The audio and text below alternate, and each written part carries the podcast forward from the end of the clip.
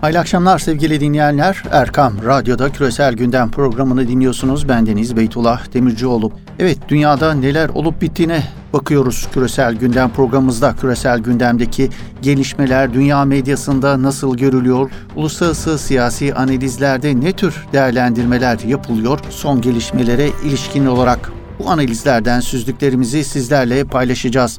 İdlib'deki yüksek tansiyon dış politika gündeminin en sıcak başlığı olmayı sürdürüyor. Esed rejiminin saldırıları sürerken İdlib'deki insanlık dramı her geçen gün biraz daha katlanarak büyüyor. Türkiye, Rusya ve İran arasında imzalanan Astana Anlaşması'na rağmen çatışmasızlık bölgesi İdlib'de Esed rejiminin saldırılarını sürdürmesi nedeniyle 1 milyona yakın sivil karda kışta yine yollara düşerken dünyanın sessizliği ise dikkat çekiyor.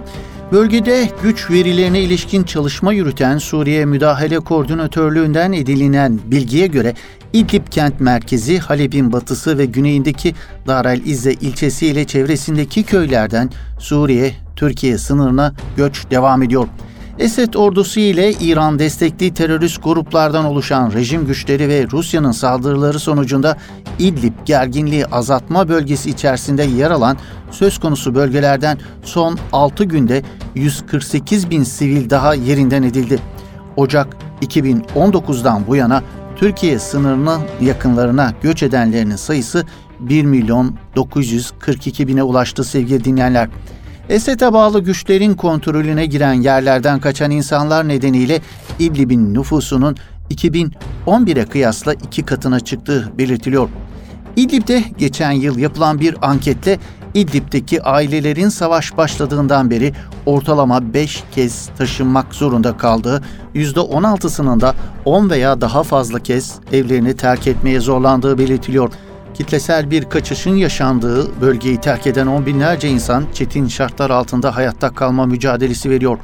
BM İnsani Yardım Kuruluşları soğuk hava ve ısınamama yüzünden bebeklerin ve yetişkinlerin öldüğü haberlerini almaya devam ettiklerini belirtiyorlar.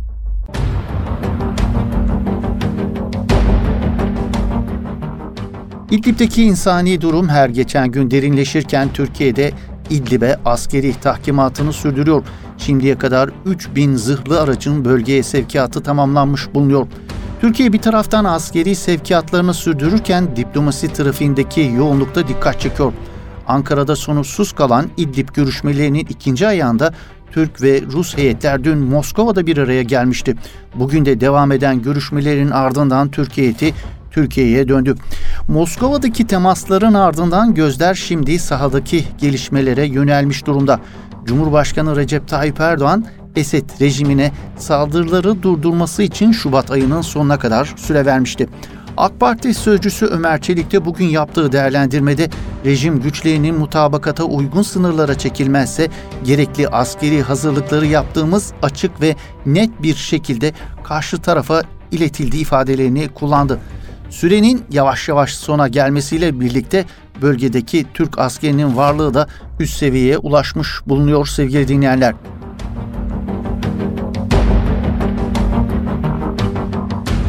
Gerilimin tavan yaptığı, insani anlamda büyük bir felaketin yaşandığı İdlib'in geleceğine, özellikle de siyasi geleceğine ilişkin dünya medyasında neler yazılıp çiziliyor peki?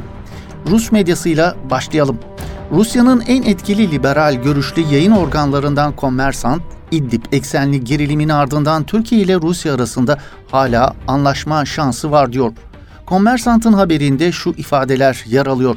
Talihsiz İdlib kentinin tamamında kontrolü Esed'in mi ele geçireceği yoksa kentin Türkiye kontrolündeki bölgede mi kalacağı Rusya'nın pek de umurunda değil diyor Rus medyası. Erdoğan bu konuda kararlıysa ve başka konularda ödün vermeye hazırsa böyle bir müzakere de mümkün olabilir diyen gazete Erdoğan'ın fevri hareket etmekle suçluyor. Gazete Kremlin'in Erdoğan'a, Erdoğan'ın da Putin'e ihtiyaç olduğunu belirtiyor.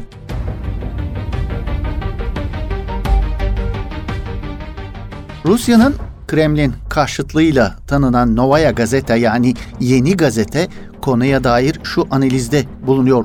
Şam yönetiminin doğrudan çatışmadan kaçındığını ileri sürerek şunları dillendiriyor. İdlib'de köşeye kıstırılmış muhalif savaşçılar kendilerinden çok daha güçlü bir hasımla savaşmaya can atmıyor. Onların asıl beklediği Suriye ordusunu İdlib'den çıkarma amacıyla Türklerin kendilerinde olmayan tüm ağır silahlarıyla nihayet kapsamlı bir harekata girişmesi. Gazetenin ifadesiyle aktaracak olursak Şam yönetimi ılımlı İslamcı Erdoğan'ı can düşmanı ve radikal muhalefetin destekçisi olarak nitelendiriyor. Erdoğan'ı Suriye'deki rejimi değiştirmekten alıkoyan yegane gelişmenin 2015 yılında Rusya'nın iç savaşa müdahalesi olduğunun farkında. Anlaşılan Şam yönetimi iç savaşı bitirmek uğruna Rusya ile Türkiye arasında doğrudan bir çatışmayı körüklemekten çekinmiyor ifadelerini kullanıyor. Kremlin karşıtı duruşuyla bilinen Novaya Gazete yani Yeni Gazete.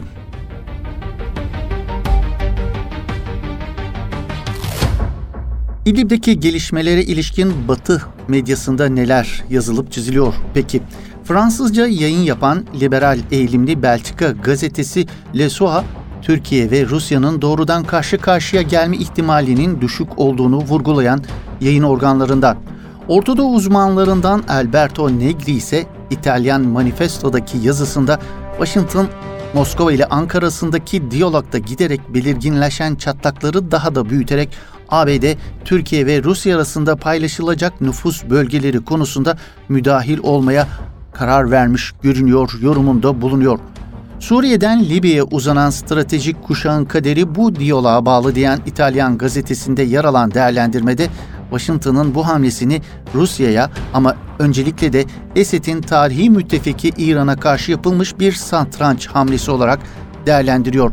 Polonya medyası ise Türkiye'nin zaten 3.6 milyon sığınmacıya ev sahipliği yaptığını ve daha fazlasını kabul etmeye hazır olmayacağını belirttikten sonra İdlib'in düşmesi halinde buradaki insanların Avrupa Birliği'ne kaçmaları anlamına geleceğini, bunun da Brüksel'i akut bir krizle karşı karşıya bırakacağı uyarısında bulunuyor.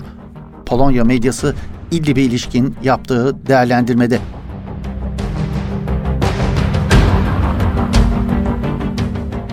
Evet, küresel gündemde dikkat çeken bir diğer e, gelişme Libya'daki olup bitenler sevgili dinleyenler.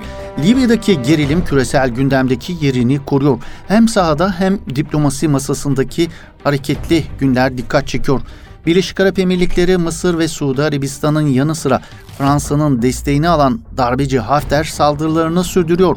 Trablus hava alanına yönelik saldırıların ardından bugün de Trablus limanına yönelik roketli saldırılar düzenleyen Hafter güçleri limanda yer alan Türk gemisinin de hedef aldığını ileri sürdüler.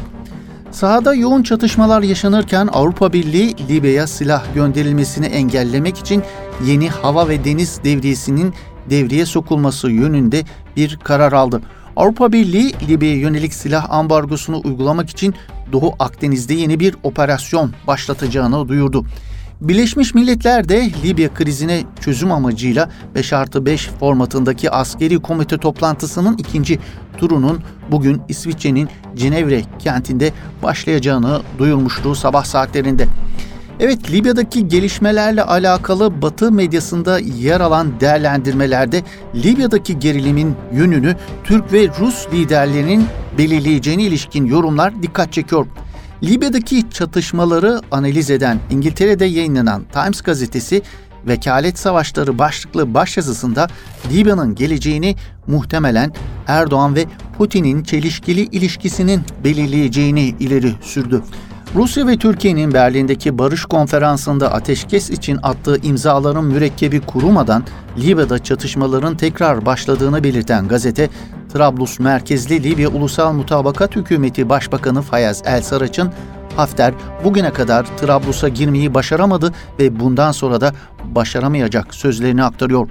Sarac'ın açıklamasındaki imserliğin Türkiye sayesinde mümkün olduğunu belirten Times, ülkenin doğusunu kontrol eden Halife Hafter'e bağlı güçlere Rusya'nın Wagner şirketi üzerinden paralı asker gönderdiğini, Türkiye'nin ise Saraç'a destek için askeri danışmanlar, savaş uçaklarına karşı savunma araçları, zırhlı araçlar ve 2000 Suriyeli paralı asker yolladığını iddia ediyor.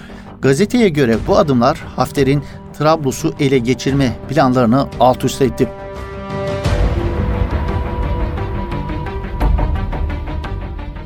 Times'ın başyazısında Batı'nın Libya konusundaki yaklaşımına ilişkin de eleştiriler dile getiriliyor. Washington resmen Saraç hükümetini desteklese de Başkan Trump açıkçası Hafter'i övdü.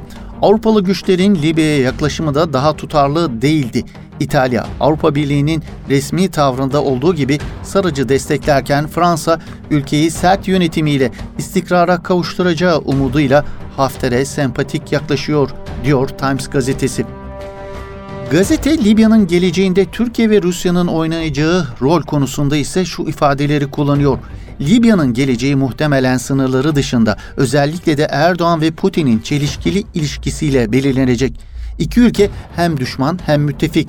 ABD'nin bölgedeki stratejik etkisini azaltmak isteyen Batı'nın geri çekilmesiyle oluşacak vakumu doldurmak için birbirleriyle sert bir çekişme içindeler.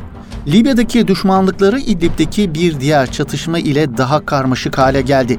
Erdoğan bir zamanlar Libya'da ve Suriye'de iki tarafın birbirine çeşitli tavizler verebileceğini umuyordu ama Ankara'nın vekillerinin iki cephede de güç kaybetmesiyle böyle bir anlaşma gündemden kalktı. Batılı güçler bu çatışmanın sponsorlarını geri çekilme sözlerini tutmaya zorlamazsa daha fazla kanlı çatışma yaşanacak. Libya ve Avrupa bundan zarar görecek diyor Times gazetesinin baş yazısında.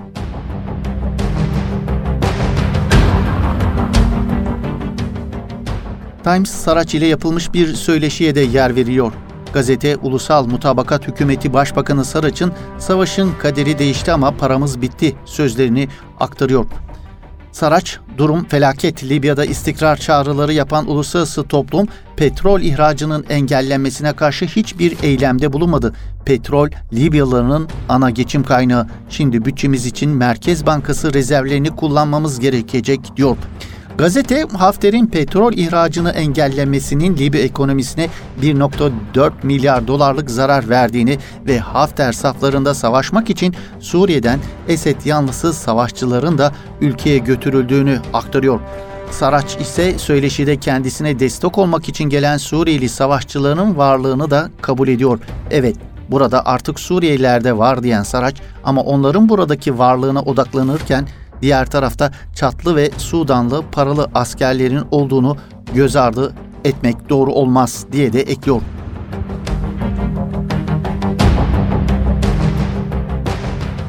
Libya eksenli gelişmeler arasında en dikkat çekici gelişmelerden bir diğeri ya da haberi ise Yunan medyasında yer aldı. Yunan medyasına göre Birleşmiş Milletler Türkiye ile Libya arasındaki Akdeniz'de dengeleri değiştiren mutabakatın metnini yayınlamaya hazırlanıyor. Yunan medyasına yansıyan haberlere göre muhtaradaki deniz bölgesi haritasının Atina'nın bütün endişelerine rağmen BM veri tabanına işlenmesi bekleniyor. BM'nin Türkiye ve Libya'nın anlaştığı deniz alanı haritasını veri tabanına kaydetmesiyle Yunanistan'ın Doğu Akdeniz'deki tezleri tamamen boşa çıkacağı dillendiriliyor. Haritanın BM nezdinde kaydının muhtarayı resmi hale getireceği ve Ankara'ya muhtarada belirtilen munhasır ekonomik bölge kapsamındaki deniz alanlarında doğal kaynak aramak amacıyla sontaj çalışmalarına başlama hakkı vereceği belirtiliyor.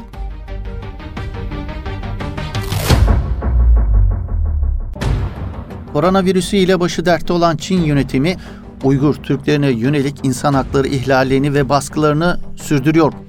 BBC'nin Çin'in gözaltı kamplarında tutulan yüz binlerce Müslüman Uygur Türk'ünün geleceğini nasıl belirlediğini ortaya çıkaran belgelere yansıyanlar bir hayli çarpıcı nitelikte. Çin'in batısındaki Sincan'daki 3000'den fazla kişinin kişisel bilgilerinin yer aldığı söz konusu belgede bu kişilerin günlük hayatlarına dair çok özel detaylar bulunuyor. 137 sayfalık birçok grafikin de yer aldığı raporda yer alan kişilerin ne sıklıkla dua ettikleri, ne giydikleri, gün içinde kimlerle konuştukları ve aile bireyleriyle ilişkileri detaylı bir şekilde yer alıyor. Geçen yıl sızdırılan belgelerin devamı niteliğindeki rapora göre pasaport başvurusunda bulunmak, internette arama yapmak, başörtülü olmak veya sakal bırakmak bile Lamak kamplarına gönderilmek için yeterli bir neden olarak sıralanıyor. Kampa en çok alınma gerekçesi ise Çin'in belirlediği sayının üzerinde çocuk sahibi olmak. Bölgedeki Uygur halkı bir tehlike veya şüphe olmadan da sadece günlük hayatı, kökeni veya inancı nedeniyle kolektif cezalandırma tehlikesiyle karşı karşıya. Bağımsız uzmanların da incelemesiyle orijinal olduğuna kanaat getirilen belgeler Sincan bölgesinde yaşayan ve 2017-2018'de kampa alınan 300 kişinin bilgilerini içeriyor. Onlar dışında bu kişilerin yakınları, arkadaşları ve komşuları ile birlikte 1800'den fazla Uygur'a ait özel verilerin kimlik bilgilerinin ve dini nasıl yaşadıklarına dair bilgilerin listelendiği görülüyor.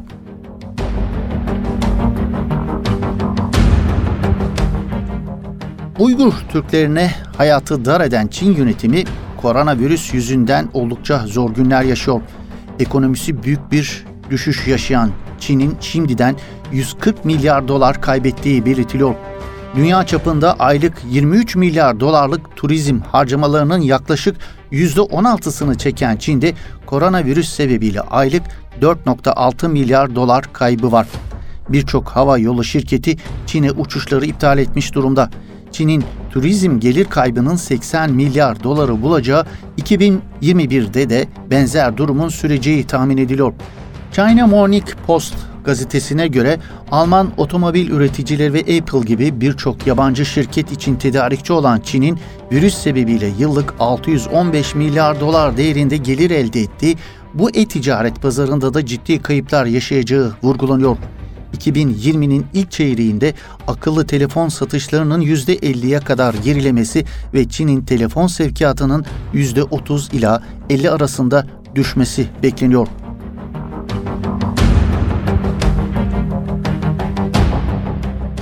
Gazze'ye ördüğü duvarla Filistin halkına adeta zindan hayatı yaşatan İsrail'den sonra darbeci Mısır yönetimi de işgal devletinin yolundan gitmeye başladı.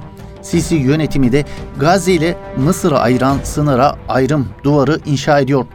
Filistin güvenlik kaynakları refah sınır kapısı ile Mısır'ı ayıran sınır yakınındaki duvarı inşa çalışmalarına devam ettiğini, yeni ayrım duvarının eski taş duvardan sadece birkaç metre uzakta olduğunu doğruladı. İsrail medyasına yansıyan haberlere göre ayrılık duvarının inşası Mısır ordusunun bu yıl 3 Şubat'ta Gazze şeridinden Mısır şehrinin refahın kalbine kadar yaklaşık 3 kilometrelik bir tünel bulunduğunu duyurduğu bir zamanda geliyor denildi. Başka bir İsrail gazetesi Yediot Ahramat'ta ise ayrılık duvarı yapım çalışmalarının bu yılın sonunda tamamlanmasının beklendiğini yazdı. Duvarın inşa edilme zamanına dikkat çeken Filistin güvenlik uzmanları ise Mısır tarafından yapılan güvenlik duvarının ABD ve İsrail tarafının sözde 100 yılın anlaşmasını empoze etmenin bir sonucu olarak ortaya çıkabilecek herhangi bir tepkiye karşı inşa edildiğini ileri sürdüler.